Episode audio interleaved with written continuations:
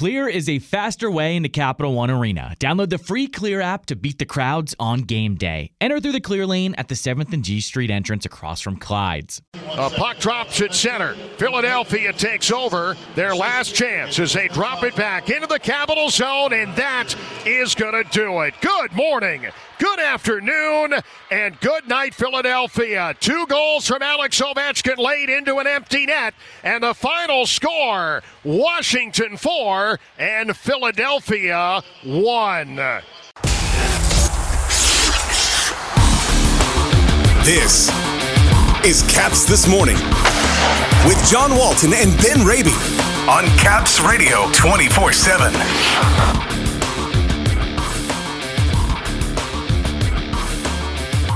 The Capitals finish up the road trip with a win in Philadelphia. Post-game reaction from John Carlson and Charlie Lindgren and Seattle in tomorrow for a brief stop back in D.C. Good morning, everybody. It is Thursday, December 8th. Welcome to Caps This Morning here on Caps Radio 24 7, presented by Clear, the faster way in a Capital One arena. The end of the longest road trip of the season for the Capitals ended on a high note last night as the Capitals rallied to defeat the Philadelphia Flyers 3 2 at Wells Fargo Center. Washington managed just four shots on goal in the first period and saw the Flyers score first. Kevin Hayes picked up a power play goal at 15:45 of the frame. Philadelphia leading 1-0 after 1. It was just the fourth time all season that Philly had a lead after 20 minutes. The Caps came out with some jam in the second, aided by a couple of power play chances. TJ Oshie picked up his second power play goal in as many games, this one from Dylan Strome, and Evgeny Kuznetsov just 351 into the second. The game would go to the third, tied at one, and it was all Caps in the final 20 minutes. Dylan Strome scored what proved to be the game-winning goal from John Carlson and Erik Gustafsson at 9:19, and then two goals into an empty net for Alex Ovechkin. Goals number 794 and 795, finishing it off. Final score 4 to 1. After the game, Carlson took us through the game-winning goal as he got it to a place that Strome could tip it home. Yeah, I mean more or less. I think uh, that's that's kind of a useless shot um, from where I was, and Yep. so you know, like, just like in the in the first period, it's kind of the similar play. I tried to hit JoJo soft on the back post, and I'm not gonna not gonna score from there, and just.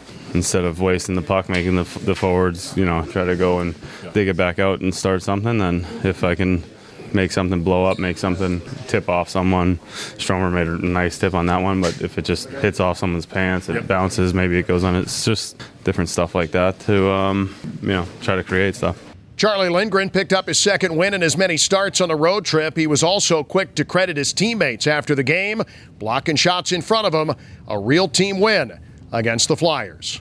I thought, uh, just like Edmonton, I thought our guys, our forwards, defensemen, um, I thought they did a, a great job in front of me. You know, when it looked like they had a chance um, all alone, uh, it was like someone would get their stick in last second and, and swat it away. So, you know, that just shows the, the battle level. Just it was, it was just a gutsy performance, I think, by our team. And so, you know, maybe we didn't feel good right away in that first period, but I think, you know, you saw in that second period, I thought we got our legs going. We started playing the way we wanted to play, and yeah, just a, a huge win there.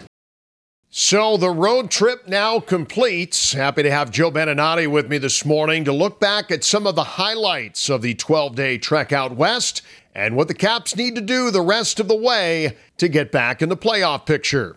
Well, we finally reached the end of the road trip as Joe Beninati joining us here. You have your laundry hold out for this whole time? Listen to me. Um, I was very, very happy that successfully there was just enough underwear for this final day. Any further, we'd be in big trouble. Could go the other way. You don't want that to happen. This trip has been rugged. There have been some highlights, there have been some lowlights. Let's talk about the best game of the trip, which was certainly in Edmonton. You get 50 shots on net. Most this team's had in regulation going back to 2008. And I was really impressed with the way they bonded together against a very good Edmonton team with McDavid and Draisaitl on the other side. They struggled prior to that, and then they came out and had the best game that they probably had in weeks. Nice to see them turn it up. And with respect to shot volume, I, I, think of a game in Florida. I think of a game in St. Louis where they can turn up and approach high 40s, get to 50, 51 in St. Louis.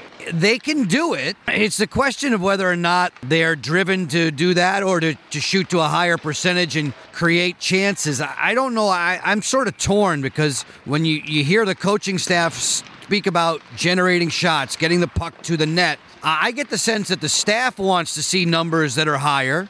And then in previous regimes, specifically the Barry Trotz regime, we would talk about shot selection as opposed to shot volume take the right shot, the best shot. Don't just settle for the easy one. Okay, well, one way or another, I think it gets their competitive juices flowing when they shoot well into the 30s and 40s, as opposed to the nights where they get their usual average this season, which has been around 27, 28, bottom five in the league. That's when we start moaning about, oh my gosh, their five on five offense isn't very much, isn't very significant. Let's see if they can continue that trend. I realize you're doing it against teams that don't have the greatest defenses, you know, so I think about the best best moments on this trip, Vancouver comes to mind. The Edmonton game comes to mind. Those two teams aren't necessarily known for their defenses. Let's see how they do and how they move forward the rest of this month like where the game winning goal came from in Edmonton. Nic Dowd letting out a primal scream after the goal that he scored. It was his first in 20 games. Alexei Protas, the best period I think we've seen him ever play. And Peter Laviolette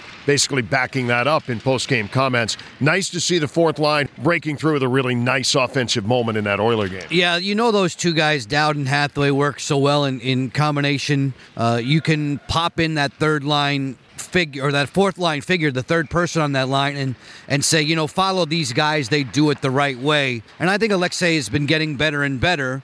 I saw a couple of skating outbursts that I really liked in the game against Edmonton. There were a couple of issues where we saw, you know, this is what I was working on. Alexei told me in the offseason, told us all in the offseason, I wanted to get better as a skater. I need to improve my skating.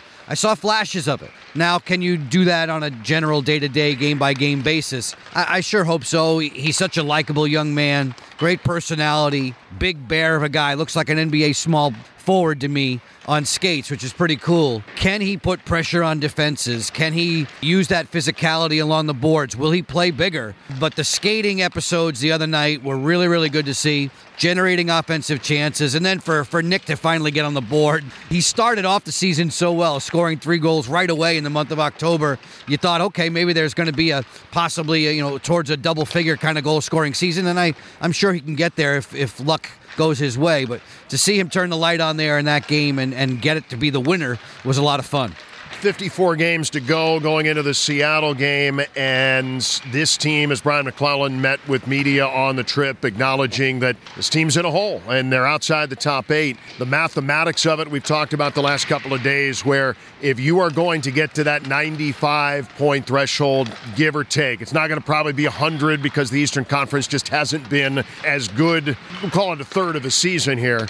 But if you're looking at 95 points, you've got to win 33, 34 games games, and that is playing 650 hockey essentially the rest of the way. So the math is pretty simple. You got to get on a heater or two, and no better time like the present with finally some home games coming up once the Winnipeg and Chicago trip is done. So you just said it. You said home games. Home has to become an advantage for Washington, and it hasn't been the last couple of seasons. They've been ordinary at home. Now, I know they've had their struggles on the road. And if you're going to continue playing the way they have on the road, where they've won, I believe, just two of their last 10, then the likelihood is it's a reach to get to the mid 90s that way. But let's do it piece by piece. Let's see the team become a winning three out of every four at home. If you can do that, set that kind of a standard, uh, take that many points down, win five out of six at home, that's what you need to start doing. I, I just would feel more comfortable if they were more home ice dominant. They can cherry pick on the road. Uh, no, no, no. If, if you're not winning, if you're only 50% at home,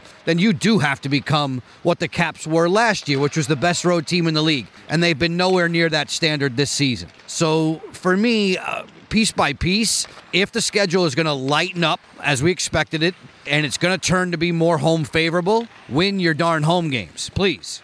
And home is hopefully where the winds are. It certainly is where the laundry is. Thanks for joining us, Joe. Home. I don't know where that is tonight. I'm going to be very, very surprised when I land in my own bed.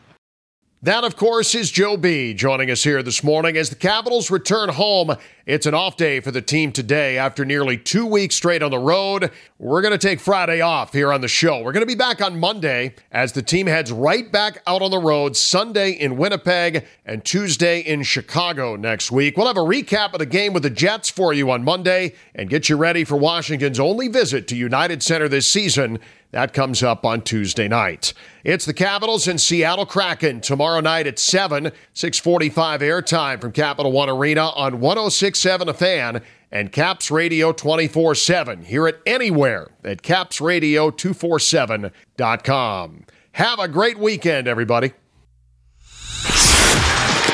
For the latest on the Capitals and hockey news around the clock. Let's go, Caps! Tune in to Caps Radio 24 7. Listen online via the Capitals mobile app at capsradio247.com Or ask Alexa. to play Caps Radio 24 7 on TuneIn.